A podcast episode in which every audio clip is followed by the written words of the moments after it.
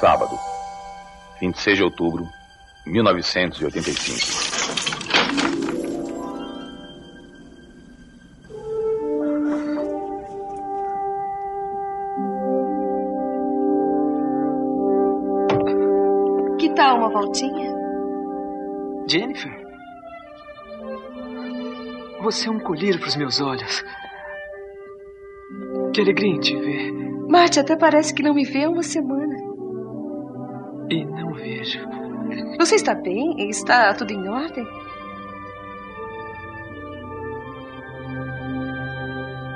Sim. Tá tudo ótimo.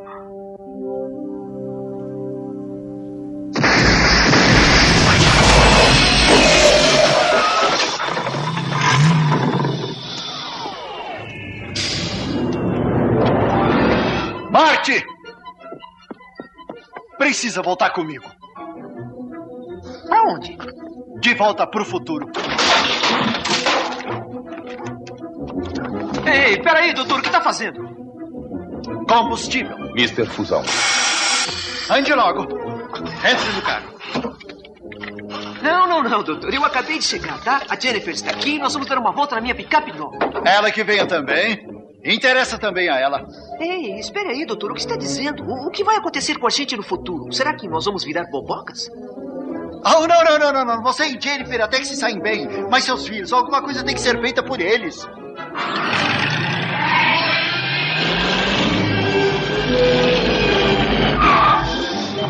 Ei, doutor, melhor recuar. Não temos rua suficiente para chegar ao 88. Rua? Pra onde vamos não precisamos de ruas. Ei, Marte! Olhe, Marte! Marte, eu quero mostrar pra você esses fósforos pra minha oficina de carro que eu mandei imprimir. Ao voador?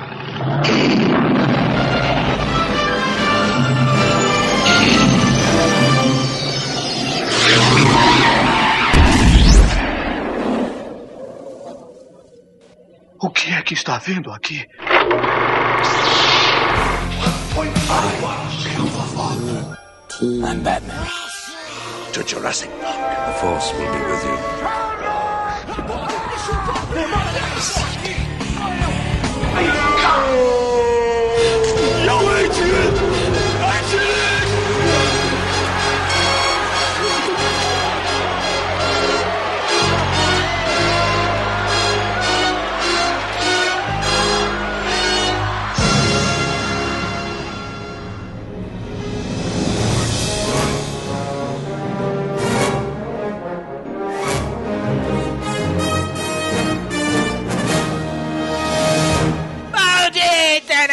Internet! Jurassic Cast no ar, meus caros internéticos. Este é especial pra caramba, porque voltamos com um programa falando sobre um filme muito foda e um filme que mexeu com as estruturas deste site. Pelo menos o primeiro, né? Este quem vos fala aquela vez está comigo aqui, o Miote. E aí, galera, 2015 tá chegando e eu não tenho aquele tênis ainda. Nossa, meu, você precisa ficar triste por causa Eu disso, fico, eu queria um tênis que não precisava amarrar. E o hoverboard? E o hoverboard? A hoverboard, pior que já falaram que já fizeram um, né? Ah, eu já vi até uns vídeos uns funcionando, cara, mas é, ele não aguenta ninguém sobre ele, sacou? Ele fica.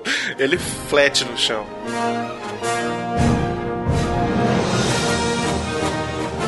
Tá comigo aqui também o Brunão. E aí, galera, beleza? E De Volta ao Futuro 2 foi, junto com Indiana Jones e a Última Cruzada, um dos filmes que me tornaram cinéfilo. Cara, eu podia jurar que você ia falar que me tornaram homem. Inclusive, eu e uns amigos, a gente queria fazer um filme de De Volta ao Futuro, tipo, filmado com a gente, por causa desse filme. E aí você cresceu e fez Juras Cast, né? Isso, pois é.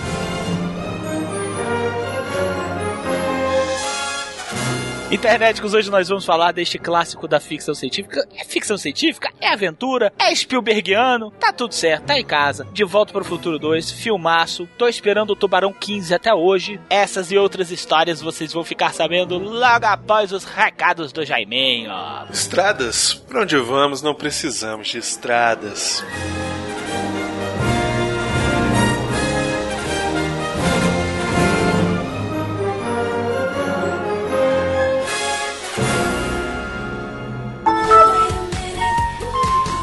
Sou o novo carteiro. Eu sou de Tamanho. Procure Procure. Oh yes, wait a minute, Mr. Postman.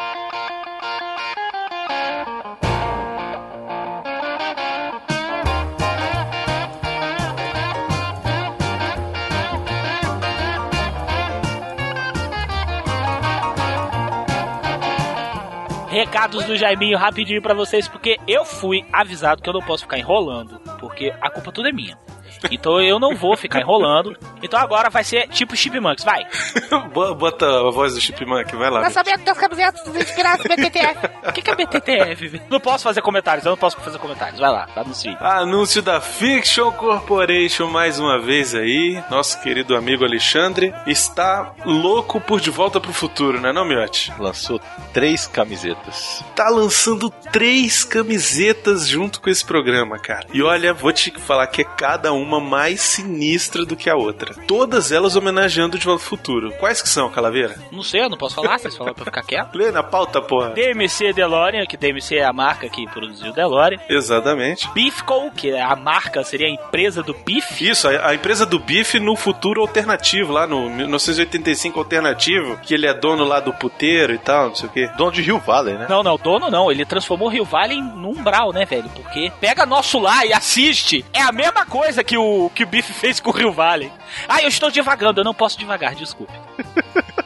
E tem também, cara, a outra empresa do Biff, né? Essa sim é da vida real. A empresa de lanternagem do Biff, a Biff's Automotive Detailing. Aquela empresa de limpeza de carro do Biff, cara. A camisa ficou muito foda. Olha, dessas três, a melhor camisa pra mim, na minha opinião, é a Bifco. A DeLorean também é fantástica. A do Biff's Automotive Detailing ficou perfeita, ficou igual. Mas a melhor camiseta de todas é a nossa camiseta comemorativa, a nossa primeira camiseta de placas homenageando carros de filmes. Peraí, a gente vai ter uma linha de camisetas de placas de carro? Vai, ué. Exatamente, uma, uma linha que pelo menos vai ter duas. A primeira delas é, obviamente, a camiseta Out of Time, bicho, da placa Out of Time, sabe a placa do carro do De Volta ao Futuro? Sei, a placa do DeLorean.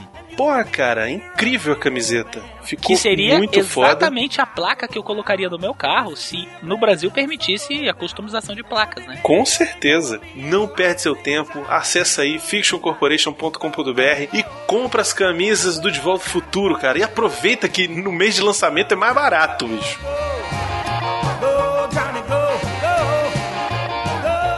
A gente precisa falar da linha de camisetas Guerra dos Tronos, cara, da Fiction Corporation. Camisetas inspiradas nos livros, caras, e não na série de TV. Você tem as casas, os brasões, caras, das casas Stark, da casa Lannister e da casa Targaryen. Olha, eu vou te falar que estão incríveis, cara. Eu tô já com vontade da minha Targaryen, porque pra mim é a mais maneira das três. A do Stark tá incrível também, tem o lobo cinzento. Tem a do Lannister, tem o leão, que também tá muito maneiro. Olha, vou te contar, as melhores camisetas de Guerra dos Tronos estão na Fiction Corporation. Inspiradas no Guia do Mochileiro das Galáxias, temos a camiseta também Cirrus Cybernetics Corp. Logotipo inspirado no episódio especial de Doctor Who, satirizando o livro de Douglas Adams, que inclusive já escreveu o episódio pro próprio Doctor Who também. Exatamente, tem o link aí no post do vídeo dessa sacaneada que o Dr. Who deu no Douglas Adams aí. E a Sirius Cybernetic Corp é quem faz o robô lá, o Marvin, é a empresa que construiu o Marvin. Importante lembrar que mês de maio é o mês de comemoração do Guia do Mochileiro das Galáxias. Temos o Dia da Toalha, dia 25. Então, pô, a Fiction Corporation tá aí lançando camiseta do Mochileiro das Galáxias. Inclusive, tem uma que é muito maneira. Qual que é, Calaveira? É a Millie Ways, que é o restaurante do fim do universo. Exatamente, que é o segundo livro do Guia do Mochileiro das Galáxias, né? Pra quem só viu o filme, no final do filme eles falam, ah, vamos parar no restaurante no fim do universo. E é o nome do restaurante é esse, é o Millie Ways. Incrível, né? Fiction Corporation, de novo, trazendo inspirações em, em coisas assim que a gente nem imagina, né, cara? Inspirações que você queria ter e nem sabia, né? Não, eu tenho certeza que nego, caralho, tem essa camiseta, eu sempre quis ter uma. Mentira, que o cara nunca pensou nisso. Não podemos esquecer que o Alexandre Fiction Corporation está num Superman Madness. Ele adora o Superman, tá aí maluco, viu o trailer, ficou ma- mais maluco ainda. E agora ele tá lançando a quinta camiseta inspirada no universo do Super-Homem. Qual que é, Miotti? É a Metrópolis. Metrópolis. Essa camiseta, eu tenho ela. E olha, eu vou te falar, parece que eu fui a Metrópolis e comprei uma camiseta. Sabe, você vai numa cidade assim famosa e compra camiseta I Love New York? Cara, essa aqui, você parece que foi a Metrópolis e comprou a camiseta oficial de Metrópolis, velho. Tem detalhes incríveis que só os olhos mais atentos vão, vão conseguir pescar. Cara, fantástica a camiseta também. Mais uma aí do Super-Homem que a Fiction Corporation trouxe pra vocês. Recado pra mulherada, vocês adeptas de Rosário Dawson. um dia vocês vão entender. Já estão disponíveis as camisetas femininas Baby Look nos tamanhos PMG, GG e XG. É pra mulher porque tem um corte especial, mais acinturada, né? Isso. O, o ombrinho é mais cavado. E não se esqueça que agora são todas as camisetas da Fiction, cara. Inclusive as do Jurassic Cash. Agora também você pode pedir as camisetas Baby Look feminino. Então aí.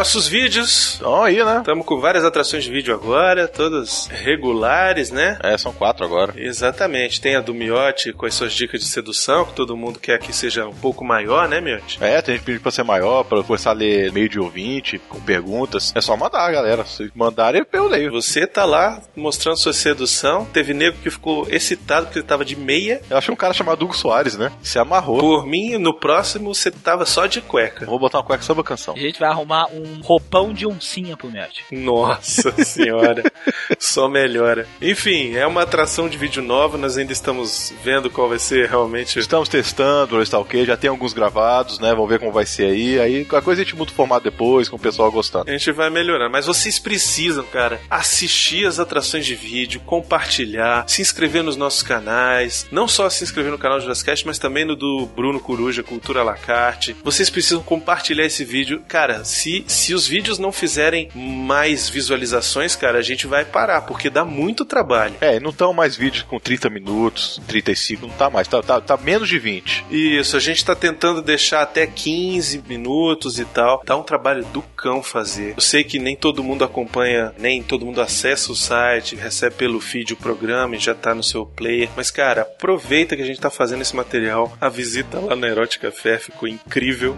O vídeo ficou absurdo. Aproveita que a gente tá produzindo esse material, porque, cara, nem todo site por aí tá produzindo material. Aproveita que a gente tá aí com vontade, tá participando, mas vocês têm que dar o retorno. Tem que comentar. Eu sei que tem gente comentando, a gente agradece pra caramba, mas a gente quer mais, a gente quer mais visualizações, a gente quer mais compartilhamentos, a gente quer que você pegue esse negócio, mostra pra todo mundo que você puder. Se você tá com vergonha, mostra só o do miote, então.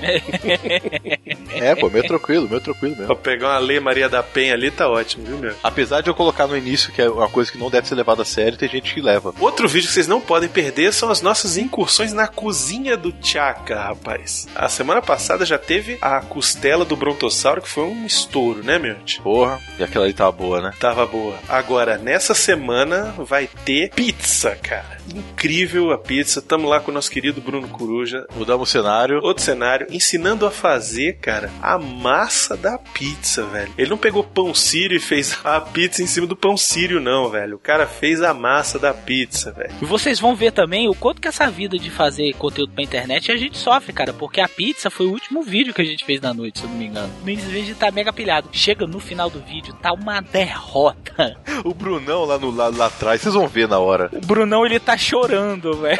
Eu tô pendurado na parede, velho. Porque aquele dia, vamos falar, ele chegou lá às 7 horas da noite e saiu de lá 3. Eu tô cansado até hoje daquela noite.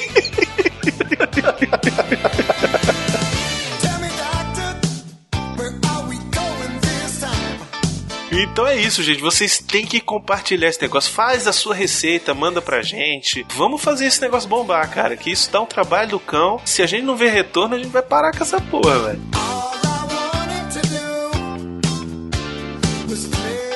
Carecas do Jurassic Cast, me desculpe, vou falar isso toda santa vez. Eu estou comprando brigas com isso, vocês sabem disso, né? É verdade, mas eu, vou- eu vou concordar com você, cara. São as canecas mais incríveis da internet, velho.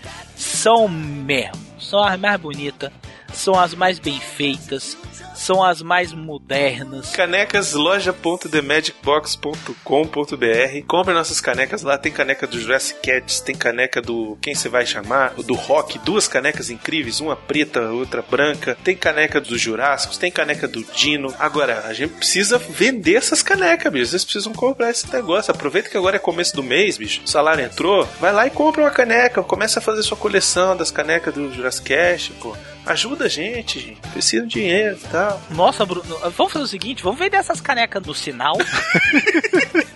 Porque, cara, se você continuar implorando desse jeito, tá me dando uma pena que daqui a pouco eu vou comprar.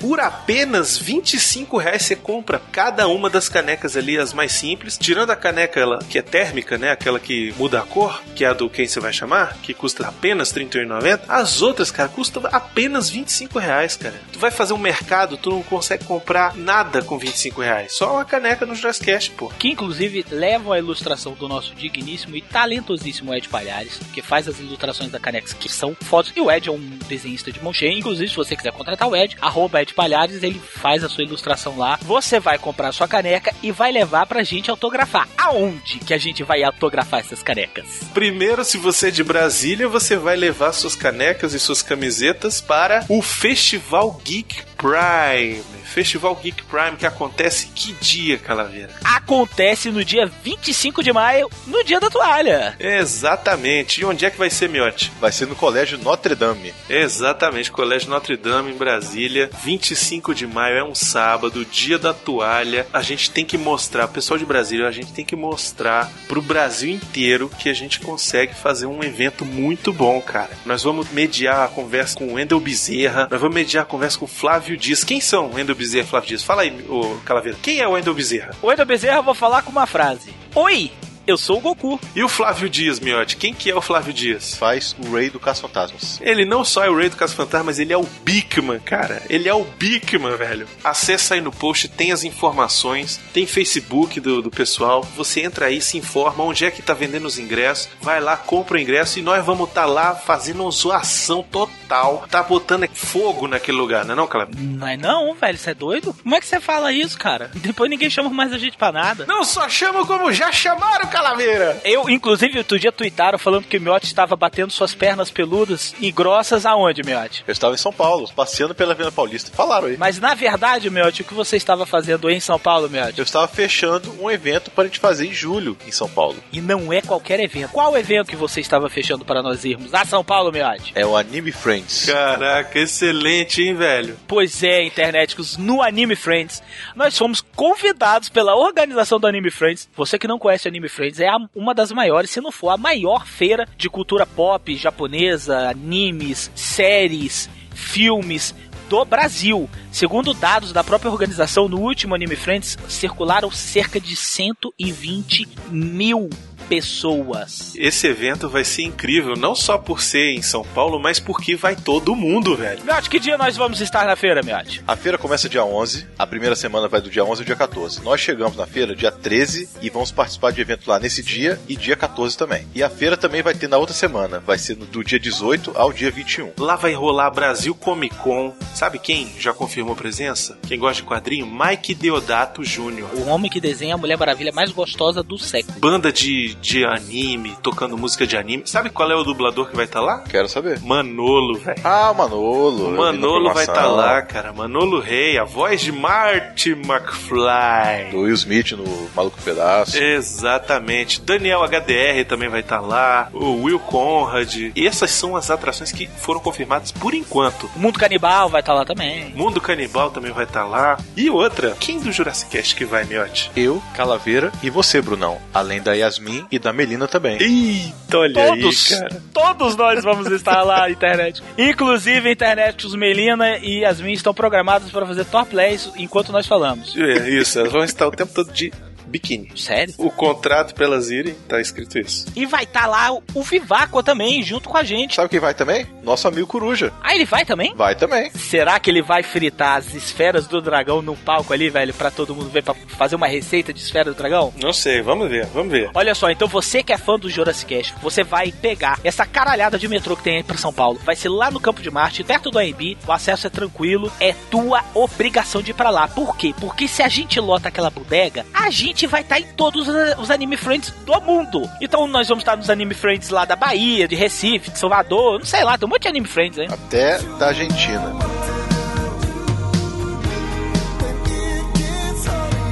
Antes da gente prosseguir, eu queria pedir desculpa pros nossos ouvintes. Juro que eu tentei escrever um teatrinho pra continuar a história do De Volta ao Futuro. Que a gente tinha feito um teatrinho tão caprichado no primeiro programa de Volta ao Futuro, né? Eu tentei, me esforcei pra conseguir escrever um teatrinho, mas eu não consegui, cara, de maneira nenhuma, porque eu não consegui tirar o Lucas da história, cara. O Lucas, todo mundo sabe, fazia parte intrínseca do teatrinho, além de me ajudar a escrever os teatrinhos e conseguir as pessoas pra fazer a performance, né, Pra atuarem nos teatrinhos, dirigir até as pessoas e tudo. Mas o do De Volta ao Futuro, ele ele estava pilotando o DeLorean praticamente, né? Então assim, não tinha como eu tirar ele da história sem desonrar a memória dele, sem desonrar nossa amizade por ele de tanto tempo. É por isso que não teve teatrinho contando como é que o Miotti voltou. A gente tinha pensado em fazer um monte de coisa, mas infelizmente com a partida do Lucas, a gente não tinha como fazer teatrinho para esse programa. Fica aí nossa homenagem a ele, meu pedido de desculpas porque realmente eu não tive condição de fazer. Toda hora que eu ia escrever o teatro,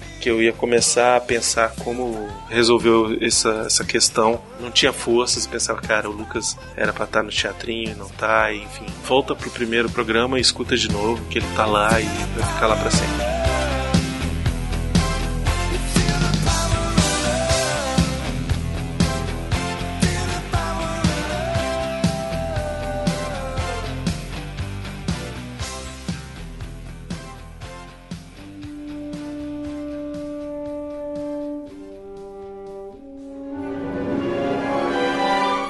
Miote.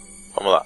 Não, não, não. Não, o quê, não, pô? Não. Não falei nada. Eu não falei que você tá errado. Eu não vou pedir para você falar inglês, Miote. Ah, não? Não. Desta vez eu vou pedir para você falar em espanhol, Miote. Pra você pagar prenda pela merda que você falou hoje de manhã, Miote. Eu quero que você fale de Volta para o Futuro 2 em espanhol. Pode falar. Deixa eu primeiro ver como é que fala, né? Deixa eu abrir aqui o nome em espanhol, onde é que tem? Enquanto você procura aí, eu acho legal que em Portugal o nego ainda tem a mãe de estragar o nome do filme, né, velho? Que não é de volta para o futuro, é regresso ao futuro. Ah, é lá regresso. O regresso ao futuro, parte 2. Vai lá, Miote, manda bala. Como é que é de Volta para o Futuro em espanhol? Volver ao futuro 2. Ao futuro. E tu reclama dos portugueses, né, Bruno? É, pois é. 1989, a continuação de, obviamente, De Volta para o Futuro. Que, inclusive, esse filme é o primeiro da série que traduz o título, né? Porque realmente eles vão para o futuro, né? Na verdade é porque é o seguinte, no De Volta ao Futuro original, o Marty volta pro passado e o Dr. Brown tem que mandar ele de volta para o futuro. É, mas é de volta para o presente, não é para o futuro. Não, o futuro de onde eles estão. O presente é uma coisa que não existe. Ah, é verdade. Nós estamos aqui agora falando, estamos no presente, já passou. Porque pra nós o que é presente, amanhã é passado. Então, assim, não pensa em presente, cara. É futuro e passado. Então, o Marty McFly volta no tempo, vai lá pra 1955 e aí o Doc Brown fala pra ele: "Precisamos te levar de volta para o futuro". Pronto, é isso. Eu vou te dizer que eu também ficava confuso quando eu era moleque, porque eu falava: "Cara, mas ele não vai pro passado? Por que que é de volta ao futuro? Que ele só vai pro passado nesse filme?". Inclusive, Miotti me pegou nas suas mentiras desse filme de novo, Bruno, sabia? Por quê? Eram duas. Me convenceu por muitos anos que o tênis da Nike existia. Não, eram três. Desculpa, não é três. Eram três. O tênis da Nike existia, o hoverboard lá existia, e o pai dele participou do filme, velho. Não, o meu pai foi no primeiro filme. Ah, não, foi, é, É, verdade, é, é. Então foi só duas mentiras. É, cara, eu era uma criança muito inocente, velho. Isso é sério, velho. É sério, não é sério, meu ótimo. Não, foi mesmo. Ele inventava essas mentiras pra mim. Por que, cara. que você falava isso, meu? Porque ele acreditava, era tão bom. Excelente, cara. Mas olha, De Volta ao Futuro Parte 2, eu não vi o primeiro no cinema. Eu vi. O primeiro é de 85, né? 85 eu tinha 4 anos. Era muito novo pra ir no cinema e entender qualquer coisa de viagem no tempo, etc. Mas em 1989 eu já tinha 8 anos. Então, assim, já sabia ler e tudo. Era outra vida, praticamente, né? Então, minha memória de ir ver o De Volta ao Futuro 2 no cinema ainda hoje é muito vívida e um negócio, assim, absurdo, cara. Que eu me lembro de explodir a minha cabeça, assim. Caraca, cara volta no tempo e fode a vida, cria um futuro alternativo. Eu me lembro, cara, que eu gostei tanto do filme, com esse negócio de o cara voltar no tempo e criou uma linha do tempo alternativa e tal. Eu entendi essa parada porque eu assisti mais de uma vez e meu pai não entendia, cara. É mesmo? Meu pai ficava assim, mas como? Esse filme é muito confuso. Como é que faz? Não sei o quê. E eu com oito anos tentando explicar pra ele, não, pai, olha só, ele voltou nesse tempo e tal, não sei o quê. Porque no filme é até bem explicadinho, né? O Doc explica, né? Isso. Mas o meu pai não queria entender de jeito nenhum. Minha mãe, inclusive, odeia esse filme porque ela não entende até hoje. O Doc, inclusive, explicava em escala. Em escala. É mesmo. Botava no quadro, assim, ó, a linha A, a linha B. Meu pai não conseguia entender, velho. Pra sua época, era um filme meio à frente do seu tempo, né? E outra, esse filme é um dos poucos que tem uma lógica em explicar a viagem no tempo. Ah, tem. É, Isso, esse aí a tem. lógica, aquela coisa do carro não pode estar em qualquer lugar, porque vai que ele volta no tempo e ele bate com uma árvore que existia antes e não existia hoje. É claro que ele não é perfeito, né? Ele tem suas incongruências que já foram debatidas em vários outros podcasts e acho que a gente não precisa entrar aqui em detalhes se o filme tá certo ou se tá errado, porque ele volta no tempo e aí a onda do tempo não tenha chegado na época em que os caras estão, porque o Biff voltou no tempo e aí quando chega em 2015 ainda é o 2015 da outra linha temporal. Não precisa a gente entrar nesse mérito, né? Mas o que eu acho interessante é assim, a ideia deles evoluiu de um filme pro outro. E isso é que eu acho bacana. Porque assim, não é a mesma história. Porque ia até ser, né, Miotti? Porque a primeira é mais baseada nos pais dele. Isso. No segundo, não. É até bom falar, né, que o ator é- muda, né? O George McFly não é mais o Crispin Glover nesse filme, né? Ele foi substituído pelo Jeffrey Weisman. Por causa dessa substituição, não foi mais a outra a história. Eles iam voltar pra 1970, mais ou menos, porque o Biff matava o George McFly. A ideia era que o Biff roubava a máquina do tempo, realmente, e voltava no tempo, ia pros anos 60 ou 70, alguma coisa assim, e matava o George McFly. E aí fudia com a vida e eles tinham que voltar no tempo para impedir que o Biff matasse o George McFly. Ou seja, uma história simples, né? Assim, tinha uma mudança e tal, mas não era nada incrível, fantástico, né? Com a saída do nosso querido Crispin Glover, por que que ele saiu, Calaveira? Ele é doido, ele é maluco, ele não regula bem. Ele é creep, né, velho? Inclusive, tem uma cena muito famosa numa entrevista promovendo um filme que ele estava participando no David Letterman. Só que ele não sai do personagem a hora nenhuma. Caraca. E ele quase desce o pé na careca do David Letterman. Ele deu tipo um martelo rodado, só que passou a 3 centímetros. Tá aí o link aí no site, inclusive, internet. E o que que aconteceu? O filme estourou, o filme foi um sucesso de bilheteria, e ele virou e falou o quê? A responsabilidade do sucesso do filme é toda minha. Então eu quero um trilhão de dólares. É tipo assim, a história. Ele fez uma exigência nível Dr. Evil, né? Isso, ele fez, eu quero um quadrilhão de dólares. Isso. Aí o Robert Zemeckis virou pra ele e falou assim, esse número não existe. Robert Zemeckis falou assim: Olha só, meu amigo, quando você voltar pro mundo real, a gente conversa. Quando você passar essa sua viagem de ácido, a gente vai conversar. Exatamente. Como a viagem de ácido dele nunca passou, eles nunca conversaram. E acabou assumindo outro rapaz aí, que infelizmente acabou prejudicando um pouco do plot do filme. Porque o filme sofreu muito, assim, né, na parte do roteiro, que o roteiro foi todo mudado, como você estava falando. É, eu não diria que prejudicou, eu acho que até ajudou, porque eles tiveram que se forçar a pensar outra coisa, né? E aí eles acabaram fazendo, bom, então vamos realmente matar o George McFly e ele vai ficar morto por metade do filme, ele não vai aparecer. Então ele aparece um pouquinho lá no começo, de cabeça para baixo, pendurado um aparelho pra coluna, não sei o quê. Porque o Zemeck acha que a gente é tapado o suficiente para não perceber que é uma pessoa de cabeça para baixo não é o mesmo ator. Não, mas disfarça, porque muita gente não sabe que ele não é o mesmo ator. Eu fiquei sabendo que não é o mesmo ator agora. quando Eu sou uma topeira, cara. Eu, pra mim era o mesmo ator. Pois é, mas não era ele. Depois a ideia é que eles voltaram no tempo, né? O Biff rouba a máquina do tempo, volta pra 1955, entrega o almanac dos esportes lá que tem os resultados de todos os jogos de 1950 até os anos 2000 e entrega pro Biff mais novo e, e aí volta de novo pro futuro com a máquina do tempo. E aí, quando eles voltam pra 1985, o mundo tá mudado, um lugar onde o Rio Valley tá destruída. Biff é dono de um cassino gigante. Sodomizou foda a mãe do McFly. Botou uns implantes de silicone foda nela. A mulher tá parecendo uma vaca leiteira. Tá parecendo a Dolly Parton, né? Tá mesmo.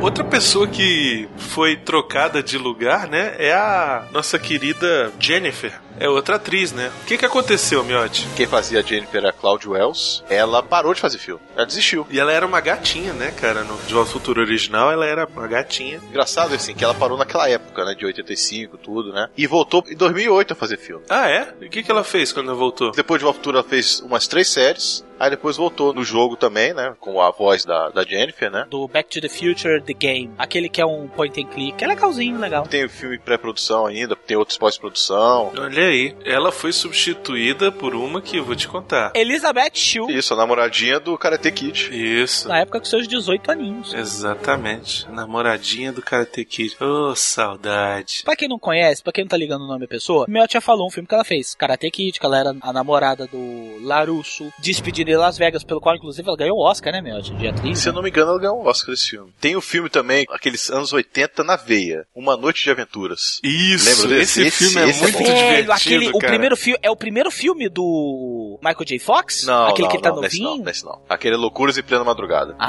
Isso. tá. Esse que o Miotti tá falando é um que ela é uma babá. É o babá, pô. Caralho! É ela, É de uns ela moleque. mesmo, que vai salvar a amiga que tá na rodoviária perdida. Isso, Aí ela tá com exatamente. três crianças, pô. Aí uma garotinha fica achando que é o Thor, né? É, o garotinho do Thor, isso mesmo. É esse mesmo.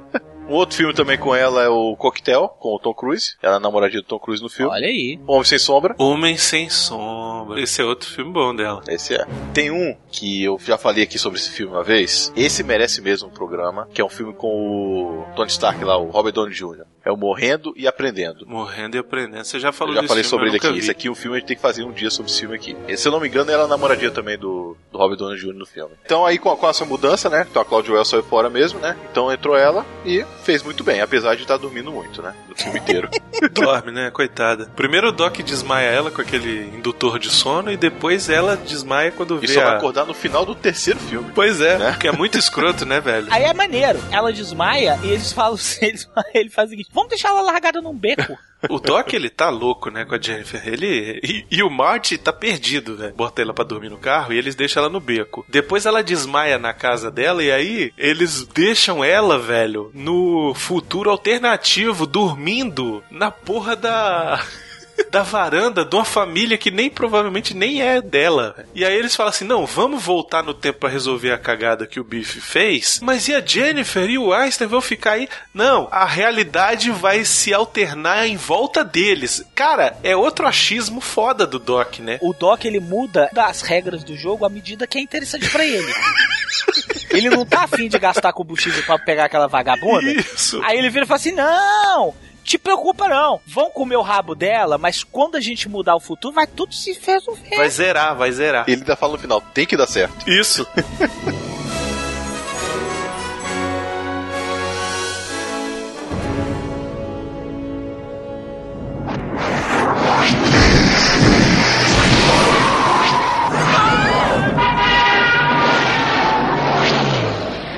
Mas que diabo era aquilo?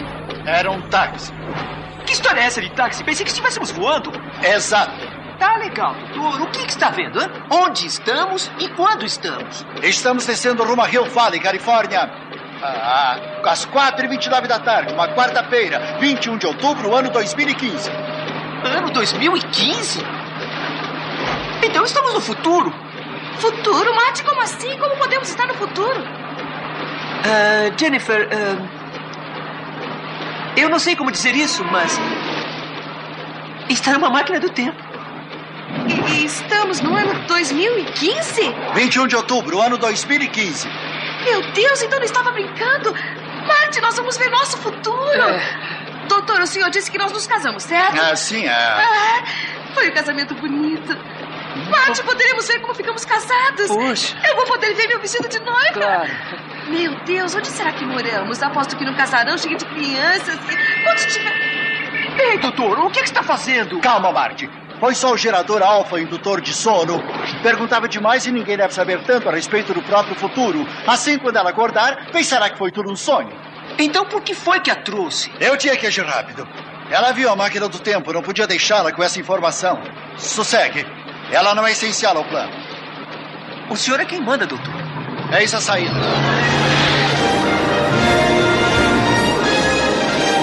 Bem-vindos a Hill Valley. Prefeito Gold Wilson Jr. Um ótimo lugar para viver.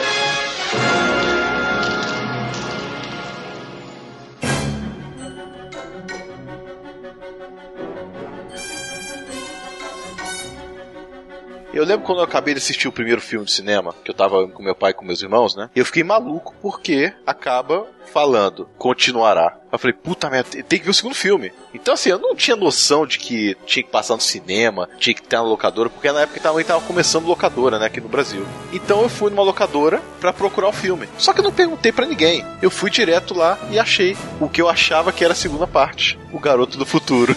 porque eles fizeram sacanagem, né? O Garoto do Futuro é antes do Jovem Futuro 1. Aí eu peguei aquela porra daquele filme, chegamos em casa, todo mundo animado, e bota a porra do filme pra ver. Aí vocês não pararam pra se perguntar, peraí, mas que horas o McFly vira lobisomem? Não, quando colocou o filme, já viu, porra, não é, tem nada a ver com o filme, né? Cara, mas muita gente assistiu esse filme. Com muita certeza, gente muita gente deve ter visto por causa disso. E esse filme é ruim pra caralho.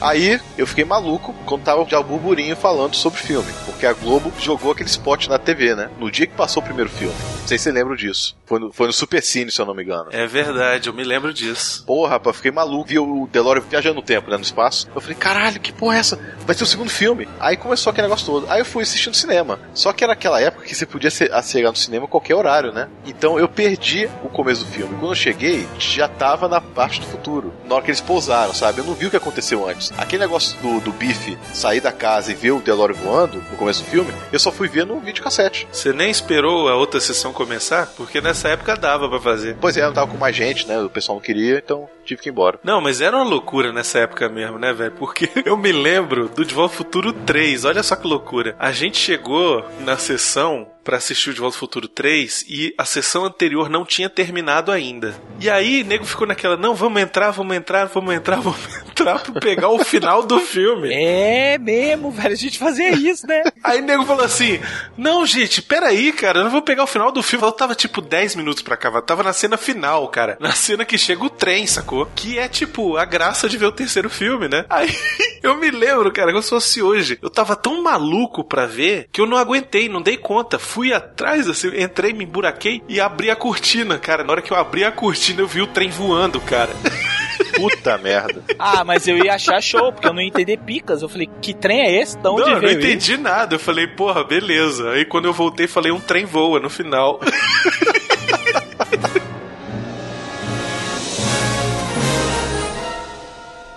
que eu acho legal da série De Volta ao Futuro é que tudo é um eco. Tudo acontece e se repete várias vezes a mesma cena. Então, por exemplo, você tem aquela cena no primeiro filme do Marty McFly correndo de skate fugindo dos bife e dos capanga dele. E terminam eles no carro de estrume, né? No De Volta ao Futuro 2 tem a mesma cena, cara. A mesma, é igual é igual. Só que ele foge no skate voador, né? É do Griff, né? Do Neto. E correndo atrás também de skate voador, não sei o que. E no final eles não caem numa coisa de estrume, né? Porque, porra, também no futuro tiver estrume ainda, porra. O nego acabou com a entrega de estrume, né? No futuro. Estrume fotossintético. Mas aí eles se arrebentam no relógio da torre. E no terceiro filme também tem uma perseguição, né? Só que no caso é ele a pé e os caras correndo de cavalo atrás dele, né? Falei um pouco sobre isso no primeiro filme. Hollywood tem muito disso, né? Ela pega as cenas famosas dos filmes anteriores e repete nas sequências. Na verdade, a gente meio que quer ver isso. Mas isso funciona muito bem no, no De Volta para o Futuro. É, porque o De Volta para o Futuro precisa ter, né? Isso, isso é feito como uma piada, né? É uma. Inclusive o próprio Biff nesse. Ele fala no filme, eu já vi essa cena em algum lugar. Que porra é essa?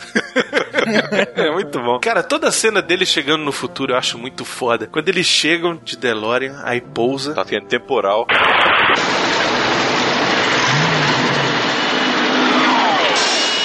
Primeiro tem que descer e trocar de roupa. Agora? Mas tá maior chuva. Oh! Espere mais cinco segundos.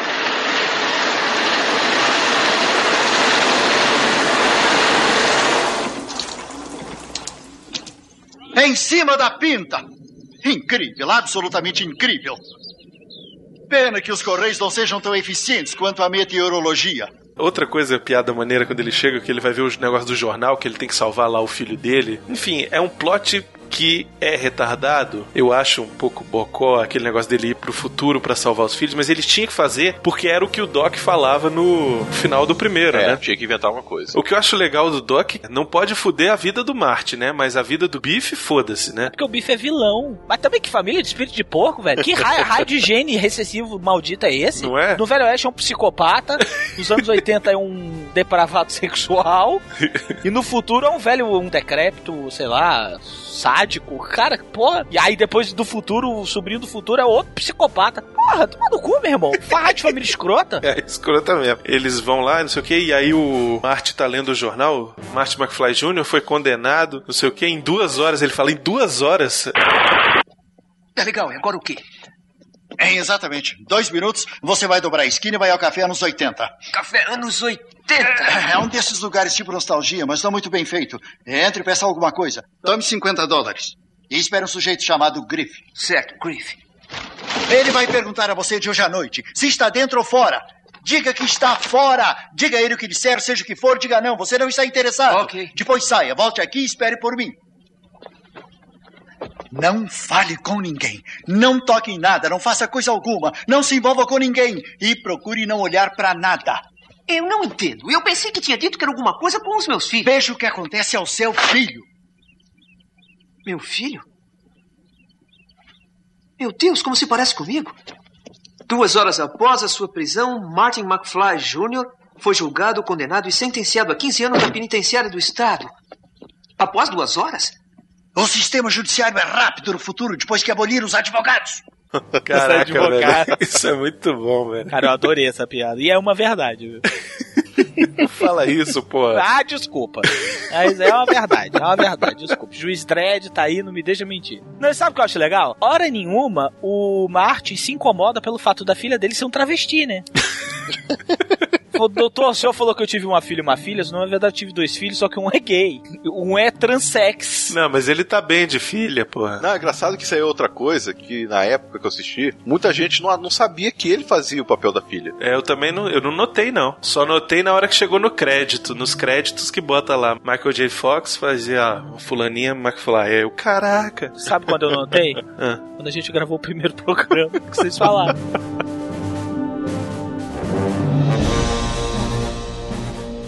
Outra coisa que eu acho legal é, é assim, eles fizeram um futuro todo exagerado, né, Pra não errar. Já que vou errar, vou errar em tudo, foda-se. Então o nego primeiro jogou pra 2015, outubro de 2015, e botou carro voador, botou Jetsons, né, cara? É um futuro Jetsons pra caralho, cinema holográfico. É, mas a economia americana tá uma beleza, né? Por apenas 15 mil bilhões de dólares você faz o seu carro flutuar. Na verdade, foi pra mostrar que não era uma parada barata, sacou? É, eu achava que era tipo assim, a inflação já tinha subido pra Ah, caralho. com certeza também, né? Uma coisa eles acertaram, cara. Que nos anos 2000, os anos 80 iam estar na moda, né? E Tem o barzinho lá dos anos 80, a lojinha de antiguidade vende o Roger Rabbit. os anos 80 estão em vigor nesses tempos. Aí aparece o- um garçom, é o videoclipe da MTV, velho. Isso, é o Michael Jackson. E vem aquela Pepsi que eu morro de curiosidade até hoje pra saber como é que abre aquilo. Não, velho, é tampa de rosca. E a ideia é que a tampa vire o copinho, pra você tomar no copinho. Então eles copiaram de uma coisa muito popular nos anos 80, que chamava garrafa térmica. Exatamente, pois é. É a popularização da garrafa térmica aquilo ali. Agora o que eu acho legal é que ele chega, vai pedir o Pepsi, né? E aí vem o Ronald Reagan. E aí eles começam, seja bem-vindo ao Café 80, onde todo mundo é feliz na América. E aí vem o Ayatollah Khomeini, né, velho? E aí o, o Ayatollah Khomeini, ele fala que o prato do dia é o refém especial, velho.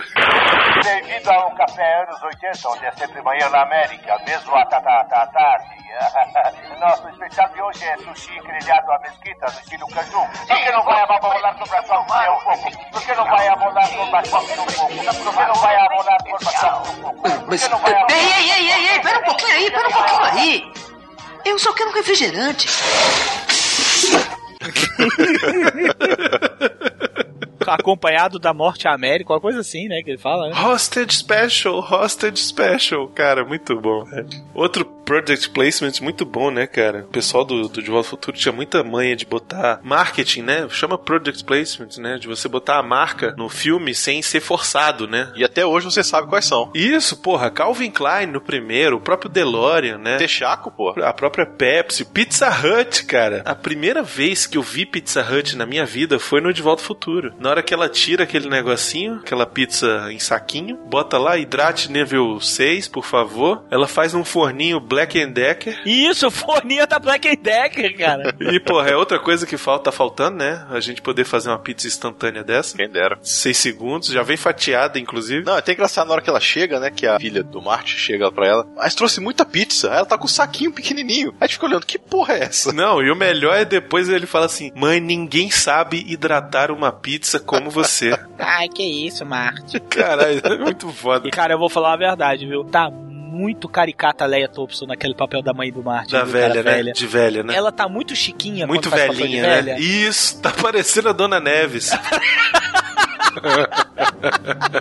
Tô muito Dona Neves. Que, que, que, que, como?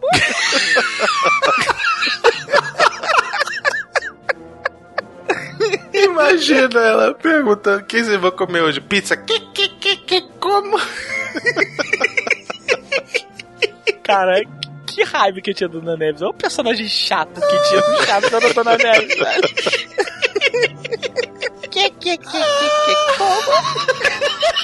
Ih, pronto, quebrei o gosto.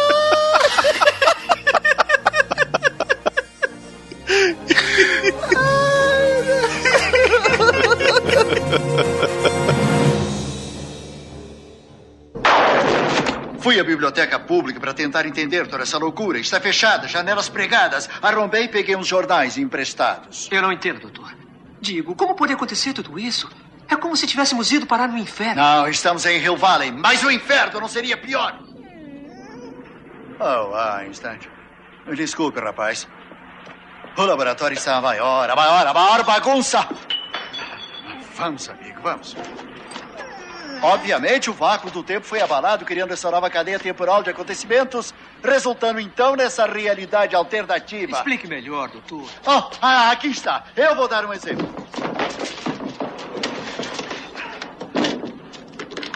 Imagine que, que esta linha representa o tempo. George o McFly presente, assassinado. 1985. O futuro e o passado. Antes desse ponto no tempo, em alguma parte do passado, a linha do tempo derrapou para essa tangente, criando o 1985 alternativo. Alternativo para mim, para você e para o Einstein. Mas realidade para os demais. Você reconhece isto? É a sacola em que estava aquele livro de esportes. Eu sei, porque o recibo ainda estava dentro. Eu achei na máquina do tempo. Junto com isso.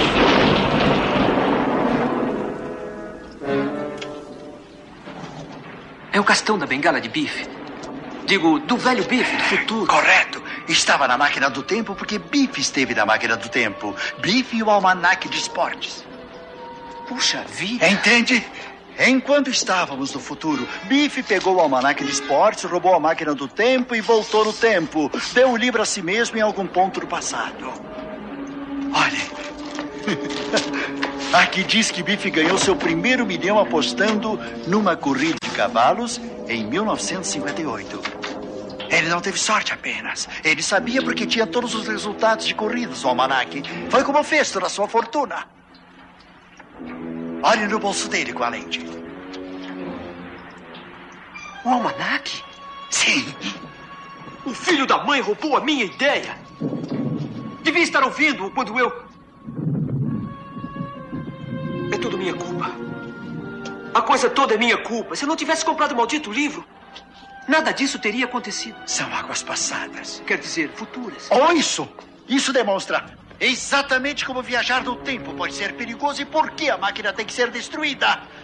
Depois que endireitarmos tudo isso. Certo, então voltamos ao futuro e impedimos Biff de roubar a máquina do tempo. Não podemos, porque se viajarmos para o futuro deste ponto no tempo, será o futuro desta realidade. Na qual Biff é corrupto e poderoso e casado com sua mãe. e na qual isso aqui aconteceu comigo. Emmett Brown internado. Cientista maluco legalmente Não! Insano. Nossa única chance de reparar o presente está no passado. No ponto em que a linha do tempo derrapou para essa tangente. De modo a recolocarmos o universo como o conhecemos e voltar à nossa realidade. Temos que descobrir a data exata e as circunstâncias específicas de como, onde e quando o jovem Pife pôs as mãos naquele almanaque de esportes.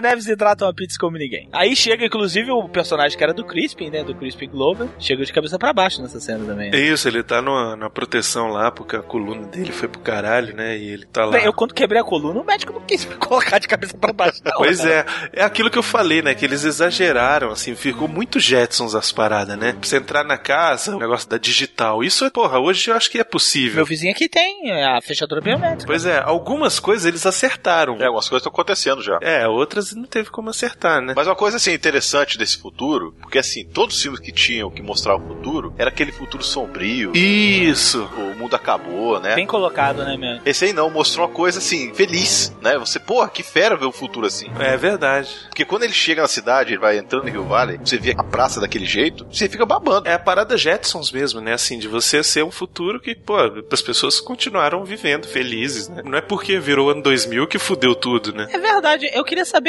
muito por que, que Hollywood odeia o futuro, né? O futuro tem sempre que ser escrotizado, né? Apocalíptico, ele tem sempre que ser. é, Cara, nego não tem fé mesmo na humanidade. Nós vamos destruir o planeta e pronto, é isso. Inclusive, 89, se eu não me engano, o Mad Max 2 tinha lançado há pouco tempo. Ó, o Mad Max 79, o 2 81 e o 3 85. Ah, então foi o 3, foi o 3. Futuro mais apocalíptico do que a Tina Turner mandando no futuro, velho? Blade Runner, cara, todos os filmes da série Alien, sempre o futuro era uma parada destruída, né? É, o futuro é uma merda. E aí ele compra o tal do almanac, né, dos esportes, e aí resolve ganhar dinheiro com a máquina do tempo. Aí vem o Doc com aquele papinho de não criar a máquina do tempo pra ganhar dinheiro. Criei pra o quê, Doc? Pra que, que você criou essa merda, velho? Cara, eu queria muito perguntar isso pra Pra ele, velho. fuder com a vida de todo mundo. Tu queria porque tu é um virgem da porra e queria sair perambulando pelo mundo. Queria fazer o quê no tempo? Passear, ah, quero ver o futuro. Ele fala, né, no primeiro filme, ah, quero ver 20 anos no futuro, quero saber não sei o quê. Inclusive ele fala no primeiro filme, olha só que filha da puta, É, velho. ele fala mesmo, tá certo. Ele bota fala. aí, Miotti, bota a fala dele, bota a fala dele agora. Quer dizer, quem garante que no futuro eles têm cuecas de algodão? Eu sou alérgico a tecidos sintéticos. Futuro? É pra lá que vai? Isso mesmo. 25 anos do futuro. Sempre sonhei em ver o futuro, ver uma era mais avançada, ver o progresso da humanidade. E por quê? E saberei quem ganhará os campeonatos nos próximos 25 anos. Olha que filha da puta hipócrita do caralho. É, mas ele queria saber, só que ele não queria ganhar dinheiro com isso, né? Eu vou explicar pra vocês. O nosso querido Dr. Brown, ele é socialista de família rica. Ele não tá interessado em dinheiro porque a família dele é rica pra caralho. É verdade. É mesmo. Então eu não quero criar a máquina do tempo pra ganhar dinheiro. Claro, porque o assalariado do merda do pai do Martin não pode ganhar dinheiro, né? Sabe aquela galera assim, meio socialista que usa a camisa do Che Guevara e tira foto com iPhone? Sim, socialista de boutique. É, socialista de boutique. O Doc é um socialista de boutique. É verdade, é verdade.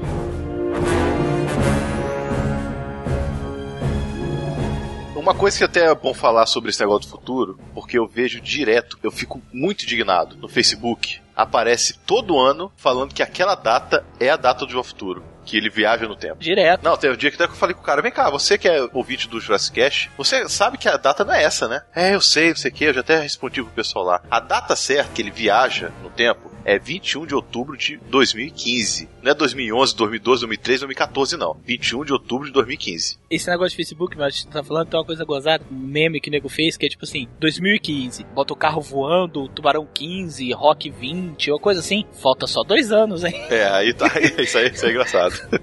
É, cientistas faltam só dois anos. É, faltam só dois anos. E a gente tava falando lá do Café 80, né? Uhum. Você lembra quem é o garotinho que aparece lá jogando videogame? É o Frodo. É o primeiro filme dele, uma pontazinha, né? Foi o primeiro filme que ele apareceu. Depois disso ele fez o. O Malvado, né? E o engraçado é que aquela cena ali meio que tava prevendo o Kinect, né? Exatamente, a previsão do Kinect. Não, o Kinect não, porque naquela época, nos anos 80, já existiam jogos de, por exemplo, em que você atirava na tela. Não, mas ele fala assim: ué, precisa usar as mãos? O que? Você precisa usar as mãos? É brinquedo de criança. Porque provavelmente no futuro o videogame você não precisava usar as mãos. E hoje a gente tem o quê? Tem o Kinect que ninguém precisa usar a mão pra nada, né?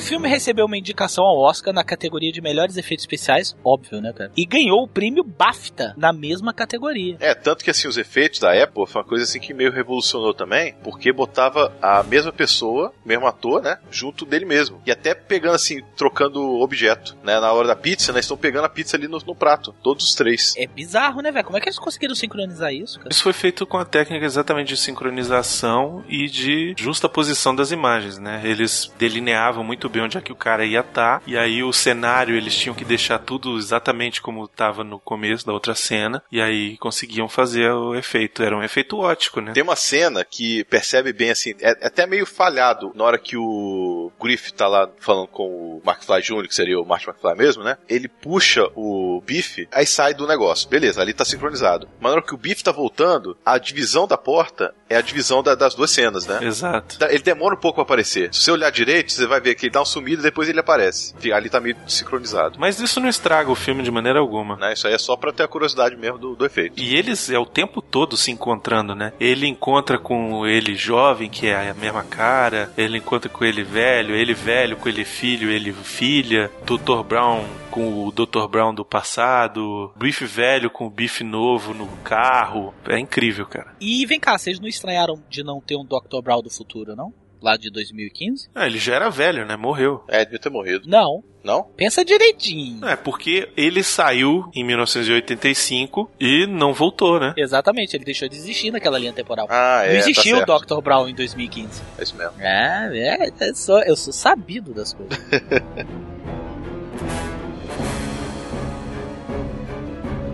A trilha sonora do segundo filme tem algumas diferenças do primeiro. O tema é o mesmo, só que tem algumas músicas que dão um arranjo diferente. Ela tá um pouco mais sinistra também, né? Tá mais sinistra. Tem aquela parte do futuro totalmente sinistra. Seria o tema da morte do pai dele, né? Isso.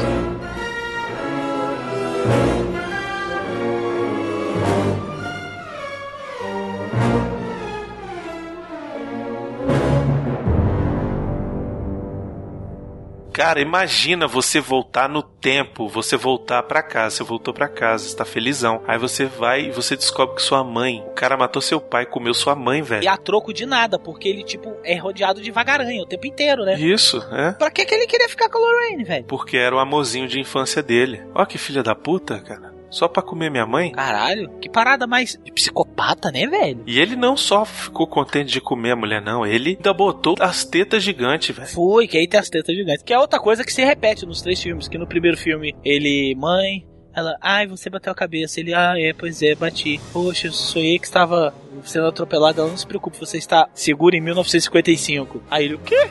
1955? Cara, aí no segundo, ah, não se preocupe, você está. São e salvo no 87 andar. 87 andar, ele. 87 andar? ele faz isso nos três filmes, cara. Ele, mãe. Aí, cara, ele olha, mãe. Cara, quando ele olha pros peitos da Lorraine. E eu vou te falar que é um, é um protético muito escroto. Não parece que ela botou os peitos grandes. Parece que ela ficou com um peito de pombo. Eu tenho muita pena da Lorraine peituda. Ela é aquela mulher sofrida. Ela tá sofrida, né? É verdade. Ela, ela é aquela mulher que, tipo, é currada toda noite. Coitada, né, velho? Sodomizada ela tá, toda ela noite. tá sendo sodomizada toda noite. E o Biff, ele tem jeito de que peida na hora do sexo. o Biff, ele tem cara de que gosta, tipo, transar com o povo. Ele tem umas paradas meio escrotas. Os caras não tá batido daquele jeito, coitada. É verdade. Não, e naquela hora que tá rolando a guerra entre os dois? Oh, meu Deus, é o seu pai. Meu pai? Você deveria estar na Suíça, seu baixotinho desgraçado! Meu pai? Conseguiu ser expulso de outro colégio interno! Oh, que diabo, Lorraine! Sabe quanta grana boa eu tenho gasto nesse seu filho imprestável? Ah, então O que isso importa pra você? Nós temos pra gastar. O mínimo que pode fazer com todo esse dinheiro é dar uma vida melhor pros nossos filhos. Oh, peraí, vamos esclarecer uma coisa. Martin é seu filho, não o meu. E todo o dinheiro do mundo não adiantaria titica com esse vagabundo. Já chega, Biff, já chega. Olhe pra ele. É um panaca como era o pai dele. Você não se atreva a falar assim do George. Não é metade do homem que ele era. Nossa, não se fala isso pra um homem, não, velho. Apanhou, aquela noite ela apanhou, hein? Ela tomou na cara aquela hora. Aquela noite, Lorraine conheceu a potência de um pôneizinho. Meu irmão, o bicho não perdoa, não, cara. Na boa. Que nada, ele tava assistindo lá o filme do, do Clint Eastwood. Você sabe o que, é que ela quis dizer quando ela falou isso, né? Que o George tinha pica maior. Exatamente. Você, mulher que está ouvindo esse programa. Nunca, nunca você diga isso para seu desafeto. O Biff é um cretino. Ele merecia morrer. Mas não se fala isso pra um homem, cara.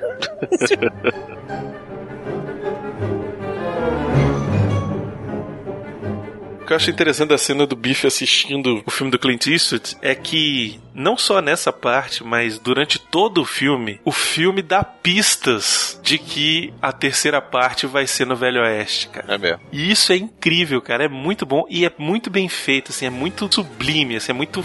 Tem uma hora que o doutor ele fala: Não, e aí nós vamos voltar pra 1985 e eu vou destruir a máquina do tempo. Porque desde que eu inventei esse negócio só dá problema, não sei o que. É uma pena porque eu sempre quis conhecer o Velho Oeste, não sei o que. Ele fala essa porra. Aí tem uma outra hora que, quando a máquina do tempo tá dando um chabu lá nos circuitos do tempo, que ele fica dando umas porradas, aí eu preciso consertar isso. A data que aparece é a data em que ele volta lá, de 1 de janeiro de 1885. E também tem a cena onde ele tá assistindo ali o Clint Eastwood, que depois, no terceiro filme, o Marty vai usar a mesma coisa. Vai usar um, uma tampa de fogão lá para se proteger para não tomar tiro, né? É o roteiro bem feito demais, né? Isso, exato. É tudo bem, bem pensado. Como no primeiro, né? Tudo redondinho. É, o roteiro é bem feito, mas o Biff não foge daquele chavão de vilão dos anos 80 de explicar o plano dele. Ah, é verdade. Mas o Marty precisava descobrir, né, o que que tinha acontecido. Então ele vai lá e pergunta pro cara, ah, o que que foi que aconteceu, não sei o que. E aí ele conta, né? Vamos conversar, Guri. O que mais você sabe sobre aquele livro? Primeiro me diga como o conseguiu. Como, onde e quando. Está bem. Sente-se. Senta aí! 12 de novembro de 1955. 12 Foi de quando? novembro de 1955 foi o dia em que eu voltei. Foi. Foi o dia da famosa tempestade elétrica de Rio Valley.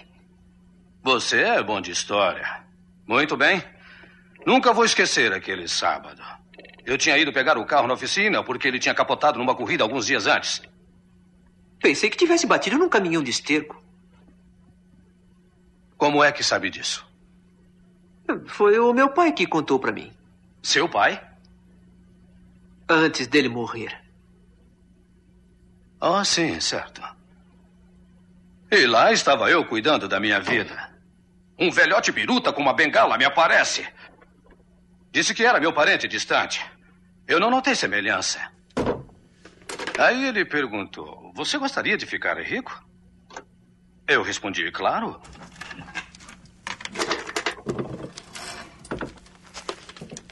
Aí ele me passou esse livro. Disse que o livro me daria os resultados de todos os eventos esportivos até o fim do século. Bastava eu apostar no vencedor e não perderia nunca. Eu perguntei qual é o senão. Ele respondeu: nenhum. Basta manter em segredo. Depois disso, ele sumiu. Eu nunca mais o vi. Ah, ele me disse mais uma coisa. Que um dia um cientista maluco de olhos esbugalhados ou um rapazinho apareceria perguntando do livro. E se isso acontecesse?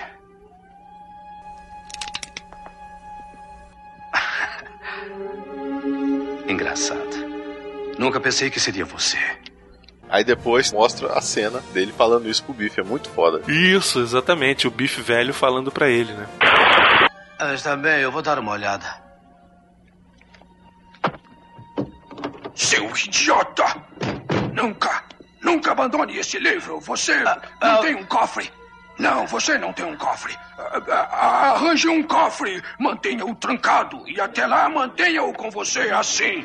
É, o que está fazendo? E não falha ninguém dele, tá bem? Ah, e tem mais uma coisa. Um dia, um rapazinho, um velho maluco de olhos esbugalhados que se diz cientista vai aparecer perguntando a respeito desse livro. E eles saberão o que é e saberão que precisam dele. E se isso acontecer, livre-se deles.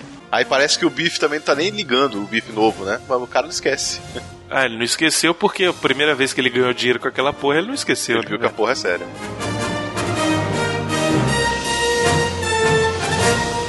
Eu não assisti o filme no cinema. Eu assisti o filme em home video. E eu não sei porque Cargas d'Água, o filme teve essa edição, que eles não mostraram por que razão o Biff sai passando mal do DeLorean quando ele volta pro passado, né? Eles não explicam isso. A gente só vê ele pegando o DeLorean. Inclusive, outra coisa que também não explica, como é que ele adivinhou que aquela merda, como é que aquela merda funcionava. Essa é a minha maior dúvida. Como é que ele descobriu fazer. que deve ter um manual, né, da máquina do tempo dentro. Mas ali onde estão as datas, tá falando onde você está, onde você esteve e onde você quer ir. Mas ele tinha que ligar circuito do tempo. Ah, é, circuito do tempo, tá certo. E ele tinha que acelerar até 88 milhas por hora. É, ele foi na moda caralho, foi testando, né, velho? é, tinha tempo, pô. Ele, Ele podia foi voltar depois testando. mesmo. É, tinha Então, tempo. vamos ver, vamos ver como é que faz. Mexe aqui e testa. Mexe aqui e testa ali. Foi a moda caralho. Foi a moda boa. caralho, velho. Deu certo. Foi por isso que ele ficou tão cansado, velho. Depois a gente foi ver, na versão estendida, que ele não sai cansado, ele não sai passando mal. Ele sai morrendo, né? É, ele já sai sofrendo os efeitos da mudança temporal. Ele tá mudando o tempo. Isso seria um erro, porque só o Biff tá sofrendo os efeitos da mudança temporal. Rio Vale, nada. O mundo não resolveu, não Isso, sofreu. pois é. Acho que foi exatamente por isso que eles cortaram, assim. Porque é como se a onda do tempo ainda não tivesse chegado. É, né? porque na verdade a onda do tempo só aconteceu mesmo na hora que o DeLorean volta, na hora que eles viajam de novo. É, porque na verdade a gente não sabe no futuro quando que a onda chegou, né? Mas quando eles voltam pra 85, a onda já chegou em 85. Já é outra linha do tempo, já é alternada. O Biff maligno dos anos 80, ele é tão mal que ele transformou o mundo em trevas? Pois é, né, cara? Mas eu acho que isso é legal porque tem uma história que eu não vou lembrar de onde que é nem o que que era. Acho que é a teoria do caos. Que tipo, se uma borboleta bater asas não sei aonde, É, bateado a asa nos Estados Unidos, cria um tufão em cria um Nova York. tufão e não sei aonde, entendeu? Então pode ser isso, sabe? Tipo, mudou de um jeito e o cara, tipo, mudou a história e aí tudo foi pro caralho, sacou? É que nem naquele episódio do Doctor Who que eu reclamei que eles não tinham assistido De Volta ao Futuro, que a menina salva a vida do pai. Da morte do pai, né? Da Isso. morte do pai e que começa a aparecer aqueles demônios pra consertar o tempo. Sim, sim, sim, sim. Pode ter sido isso, sabe? Apareceram aqueles demônios e destruíram o Rio Vale, velho. O céu não tá noite, o céu tá O preto. céu tá preto, virou Matrix, velho. Não tem nuvem, não tem lua. Velho, ficou preto o céu. As máquinas queimaram as- o céu, é isso. Velho, o, o céu ficou preto e Rio Valley ficou parecendo o Fuga de Nova York. Será que nessa realidade o Biff não matou a Sarah Connor? Cara, eu dei, dei um tilt na minha cabeça aqui.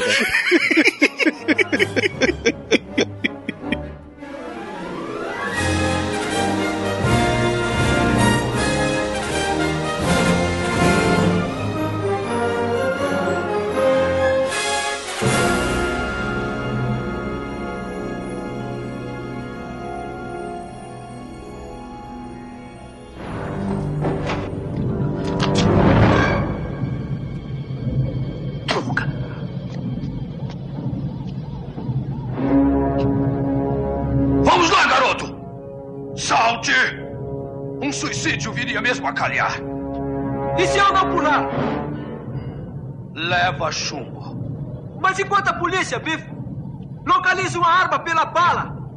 Guri, sou o dono da polícia! Além disso, não localizaram a bala que matou o seu velho. Porra, seu maldito! Acho que é justiça poética. Dois McFlys com a mesma arma.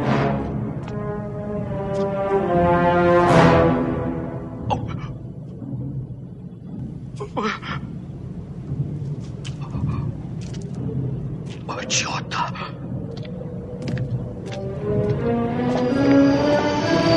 Ah, mas que diabo! Bela pancada, doutor! Não vai acreditar nisso. Temos que voltar a 1955. Não acredito.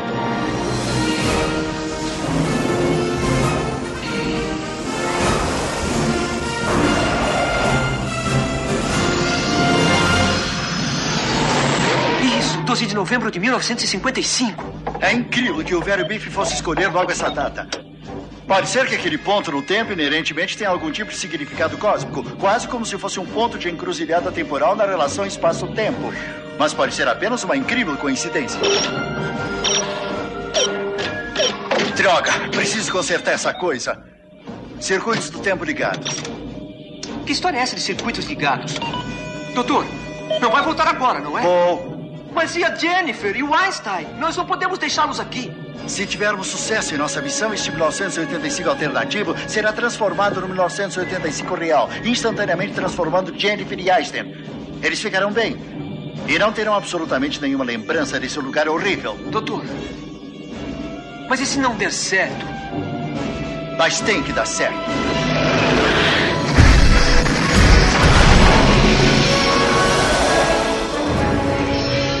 Imobiliária Lions.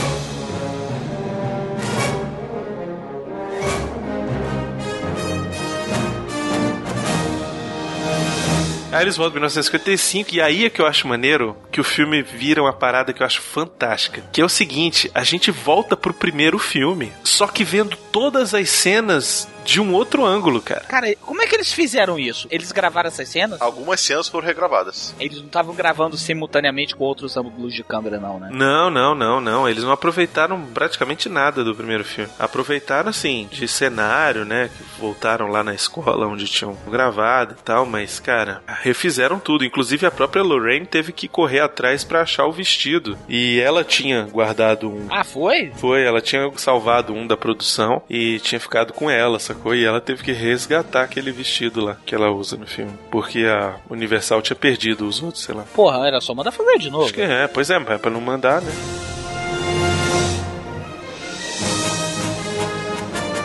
Essa cena aí do Marty atrás do Biff pra pegar o almanac, ele foi muito burro, né? Por quê? Se ele sabia que o almanac sempre estaria com o Biff, por que, que ele achou que o Strickland teria pego dele naquela hora? Hum. E jogado no lixo, né? Porra, então o Strickland ficaria com o almanac. Porque ele viu que na hora que ele tava olhando no binóculo, que ele tava vendo revista de sacanagem. Ah, ele não pensou nisso, cara. Ele. Né? Pois é, ele foi meio, meio, meio burro. Ele precisava do Dr. Brown naquela hora ali. Isso, exato. Ele ficou, ele ficou nervoso. E eu acho legal que quando ele pega o ele fala, Ulalá! Ulalá! Essa cena toda é tensa pra caralho. Porque você fica pensando, pô, se ele fizer alguma merda ali, vai dar o, o paradoxo temporal, né? Aquela hora que, que os outros estão atrás dele tocando, né? Isso, que ele pega, ele consegue pegar o almanac do bife, né? E aí ele encontra os outros, os capanga do bife. E aí tem uma cena muito boa que ele corre pra dentro do coisa e aí ele tá tocando no palco, né? E aí ele chega, se esconde debaixo da mesa, aí os caras vão lá, ué, como é que esse cara consegue trocar de roupa tão rápido, né? Ele tá lá em cima do palco, aí vamos lá pegar ele. Aí ele liga pro doutor. Doutor, doutor, responda. Fale, Marty. Ouça, a turma do bife me perseguiu até o ginásio. Eles estão pra atacar. Eu? Então caia fora daí. Não, doutor, não a mim. O outro eu, o que está lá no palco tocando Johnny B. Good. Santo Deus, o seu outro eu? Vai perder o raio do relógio da torre na volta pro futuro e teremos o maior paradoxo. Como assim o paradoxo? Quer dizer uma daquelas coisas que podem destruir o universo? Exato, tem que deter os sujeitos. A qualquer custo, mas sem ser visto pelo seu outro eu. Ou por seus pais. Entendido. Eu acho massa que aí ele sobe e aí derruba os sacos de areia em cima do cara. Essa cena toda é muito divertida, né? Esse vai e volta e tal. E no final não tinha como, o bife acaba metendo um carro na porra do estrume, né, velho? Cara, aquela parte do túnel me dá uma agonia, cara. É sensacional, pô. É sensacional, pois é, mas o que eu tô dizendo é assim, no final não tinha outro final pro bife, cara. Sempre o bife vai se lascar num caminhão de estrume, velho. Sempre. Até no Velho Oeste. É. É verdade.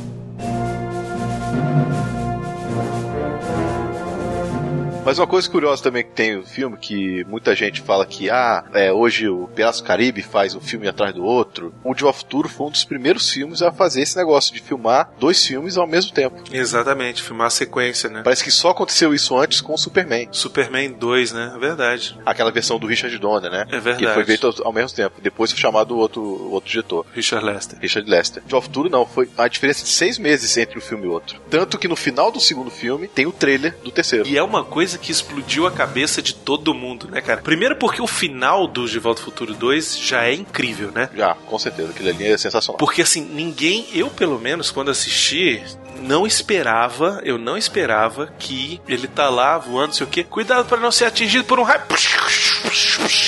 Cara, eu me lembro até hoje, cara, quando isso aconteceu, que ele ficou, Doc, come in, Doc. E eu fiquei assim, caralho, fudeu, o bicho tá preso no futuro. Caralho, no passado, puta que pariu, fudeu, o Doc morreu, não sei o que. E aí daqui a pouco, velho, chega e vem o carro e começa a chover e vem o carro e o cara, McFly. Aí eu, caralho, não é possível, velho, que porra é essa? O que que tá acontecendo? E aí quando o cara vem e conta que veio dos Correios e não sei o que, e que tá esperando uma carta há 70 anos, eu falei, cara, foi uma das primeiras vezes que a minha cabeça explodiu no cinema, velho. Ah, tenha certeza. Esse negócio do final do segundo filme ele é tão foda. O nosso querido Seth MacFarlane, todo mundo sabe que ele fez uma paródia utilizando o Family Guy, né, para, para parodiar o Star Wars. E usa isso aí. Isso, exatamente. Aí, por quê? No final do segundo filme do Star Wars, Vamos combinar que é uma das coisas mais cretinas que tem, né? É ele olhando pro universo e o filme acabando. Aí ele para, isso na paródia, ele para, volta, vrr, aí, ele, aí o, o Luke vira e fala assim: Peraí, o filme vai acabar assim? Aí o cara, ah, mas é, é o- você tem que entender que é o segundo filme, o segundo filme sempre tem esse problema. Cara, dá um corte seco. Eles começam a mostrar toda a cena final do De Volta para o Futuro 2. E eu vou falar isso sinceramente. Eu não me lembro de um final de filme, de middle filme, né, middle movie, né, do filme do meio. Eu não me lembro de um final tão épico quanto o do, do De Volta Não, para o Futuro 2. dúvida, sem Cara, dúvida. é sério, eu não me lembro. Senhor dos Anéis é uma bosta, o final do segundo filme. É fraco pra caralho. O do Império Contra-Ataque, ele deixa um gancho maneiro. Deixa, deixa, pois é. Mas mesmo assim, o final mesmo, o final mesmo é fraco, assim. Eles olhando pro horizonte, ah, eu vou lá buscar o Han e não sei o que, fica tudo meio no ar e você fica, ah, tá, beleza, ok. Mas o do De Volta ao Futuro não, ele explode a tua cabeça mesmo, cara. Cara, e começa a tocar o. Cara, aquela trilha sonora, puta que pariu, né, velho? Quando o Martin descobre. O doutor está em 1800 e lá vai bolinha. Ele está no Velho Oeste. Ele pega o carro, vai correndo. Ele, ele vai. Não, ele vai correndo, ele vai pegar o carro não. Ele vai correndo, aí o cara assim, peraí, garoto, quem é que foi? Eu posso te ajudar de alguma coisa? Ele fala assim, só tem um homem que pode me ajudar. E tan, tan, tan. Tá, E aí lá vem o Doc descendo na porra do fio e o caralho. Na hora que o Doc, que o, que o carro volta, né? E que o Doc vai lá e corre e dá aquela voltinha e vem rindo. Ele, ah, não sei o que, e ele tá todo feliz e daqui a pouco faz. E ele aparece correndo lá atrás, velho, no final da rua. Puta que ele chega, abraço, doutor, doutor. Que, que, que... Eu acabei de te mandar pro futuro. Eu sei, doutor.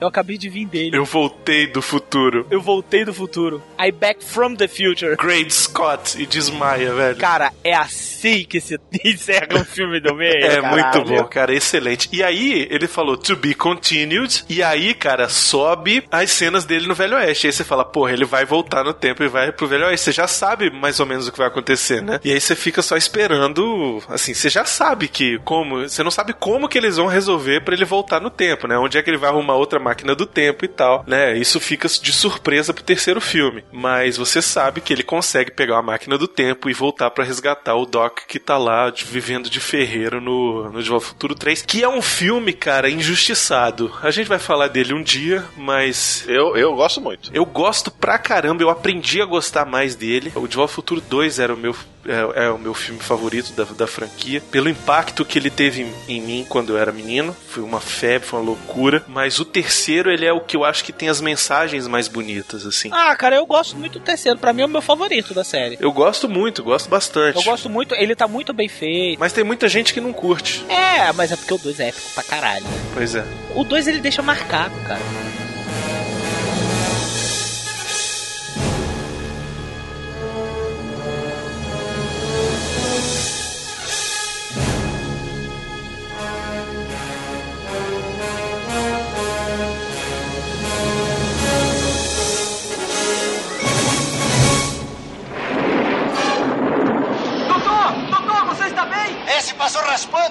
Quase que bati as botas.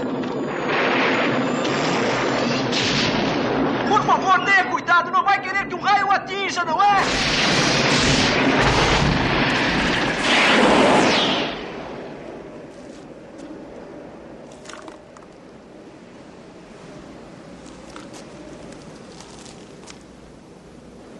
Doutor.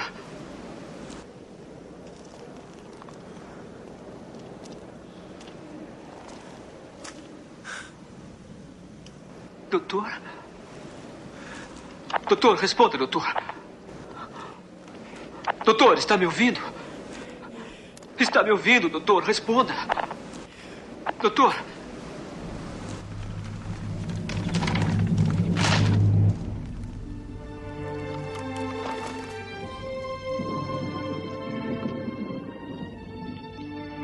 Oh, não. Ah.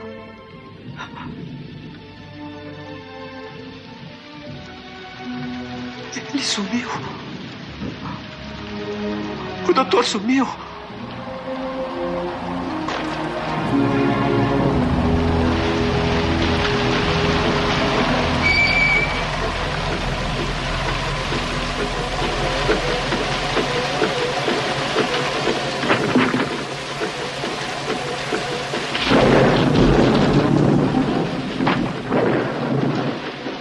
Senhor McFly? Hã?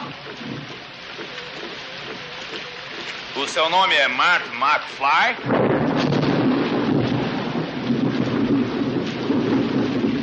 É. Eu trouxe uma encomenda para você. Uma carta.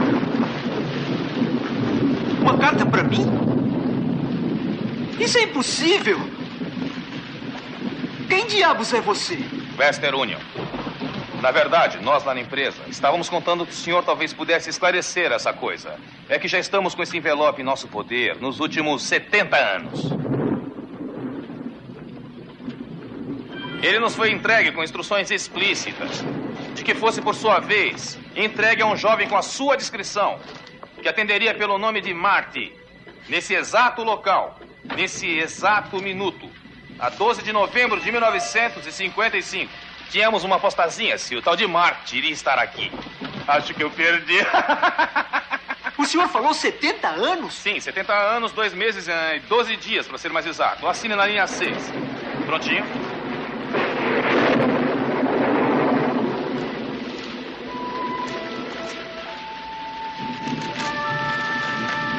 Seu amigo do tempo, Dr. Brown. Mas é do doutor! Caro Marty, se meus cálculos estiverem corretos, receberá esta carta imediatamente após ter visto DeLorean atingido pelo raio. Primeiro, quero lhe assegurar que eu estou vivo e bem. Tenho vivido feliz nesses últimos oito meses no ano de 1885. Aquele raio fez. 1885? Primeiro de setembro de 1885? Doutor! Espere, rapaz, espere aí. De que se trata, afinal? Ele está vivo! O doutor está vivo! Ele está no Velho Oeste, mas está vivo! Sim, rapaz, mas você está bem? Precisa de ajuda?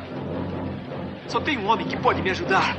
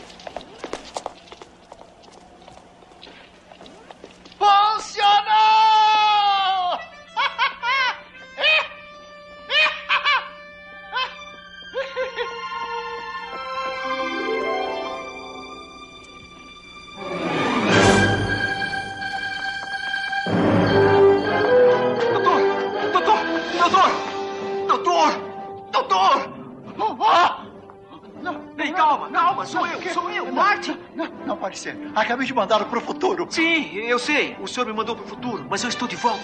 Eu estou de volta do futuro.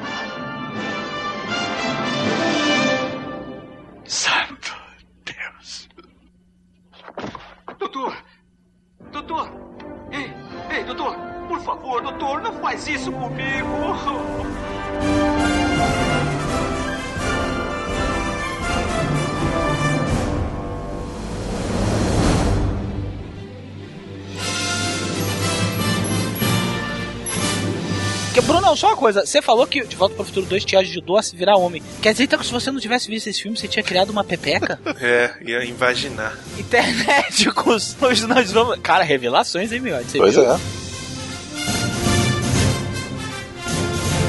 Eu tô quieto aqui porque eu tô vendo, tava vendo o vídeo do Crispin. Dá, dá- bota uma pausa aí que vocês estão falando, tem três minutos. David Letterman abandonou o programa no meio do filme, no meio do, do, do negócio. Que cabelo é esse? Ele tá fazendo o personagem do filme. Ah, tá. Ele foi idiota de fazer uma entrevista com o pessoal do filme e ninguém avisou o Letterman. Olha a cara do Letterman, velho. Caralho. Qual, qual é o tempo? 2 minutos e 15, que é quando ele faz a merda lá. É, pode botar. Caralho. Caralho, o cara é louco, velho. Caralho, que maluco. E o Letterman fica indignado. Eu acho legal que ele fala assim. Pô, seria ótimo ter continuado conversando com o Crispin Glover, mas, né?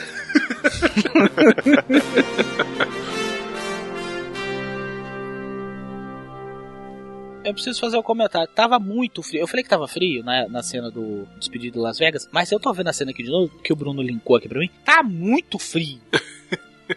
Por quê? Velho, ela pim, no olho do Nicolas Cage que ele. Ai! Cadê, cadê o negócio esse? Não tô vendo. Tem um monte de foto aqui. Não, é clica aí para controle pare- parental desativado. Vamos lá, vamos esperar, porque as, as reações sexuais do Miotti são as melhores.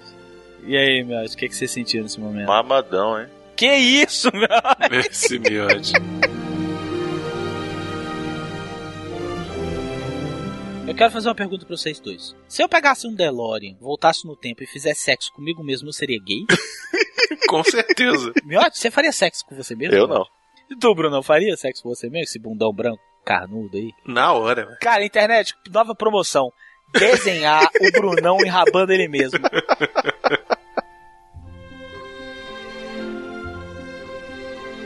E a Elizabeth Shue fez os dois, né? O parte 2 e o parte 3, e ela parece. Ela fica desmaiada a maioria do tempo, né? Mas enfim. E se encontra mais velha, né? Cara, tá aí uma coisa que eu sempre tive vontade de me encontrar mais velho. Pra saber se eu ia, sei lá, desmaiar. É, ou você desmaia ou tem o paradoxo temporal, né? É o que o Doc falava. Mas ele encontrou ele mais novo e não teve paradoxo temporal nenhum, né? O Martin se encontrou velho, se encontrou no dia anterior, encontrou ele versão futuro, versão novo, versão filho, versão filha e foda-se, né? Pelo que ele falava, né? Não podia um olhar pro outro. Aí senão que dava problema. Não podia os dois Os dois, cruzarem é, os os dois cruzarem os olhos, isso. O Doc, ele adorava inventar essas desculpinhas, né, velho? Isso, era só desculpa, velho. Ele inventou a máquina do tempo, foi uma cagada. E ele ficava criando essas teorias na cabeça dele, cara. Não, vamos mudar o contínuo espaço-tempo, não sei o que, Great Scott. E não mudava nada. Não tinha nada, não tinha problema nenhum. Vamos levar em consideração aqui que na parte 2 e na parte 3 ele tá cagando pro espaço contínuo, né, velho? Pô, empresta aí, Lorraine. Isso. Lorraine. Lorraine. Lorraine. Funkeira. Lorraine, faz o quadradinho de oito aí, Lorraine. O Bife mandava ela fazer o quadradinho de oito. quadradinho de oito, mandava. Peitinho de oito. Gente, sacanagem não. A Elizabeth Shue, ela não é a cara da Paula Toller? Cara, eu vou falar uma parada aqui, olha só. Tinha um amigo meu que ele namorava uma mulher que era igual, gostosa igual e vagabunda igual. Ah, é? Ela só era, ela era ruiva, pintava o cabelo de ruiva, ela era ruiva falsa, né? Mas ela era vagabunda pra caralho. Comeu gordo. Não. Comeu Elizabeth Shue.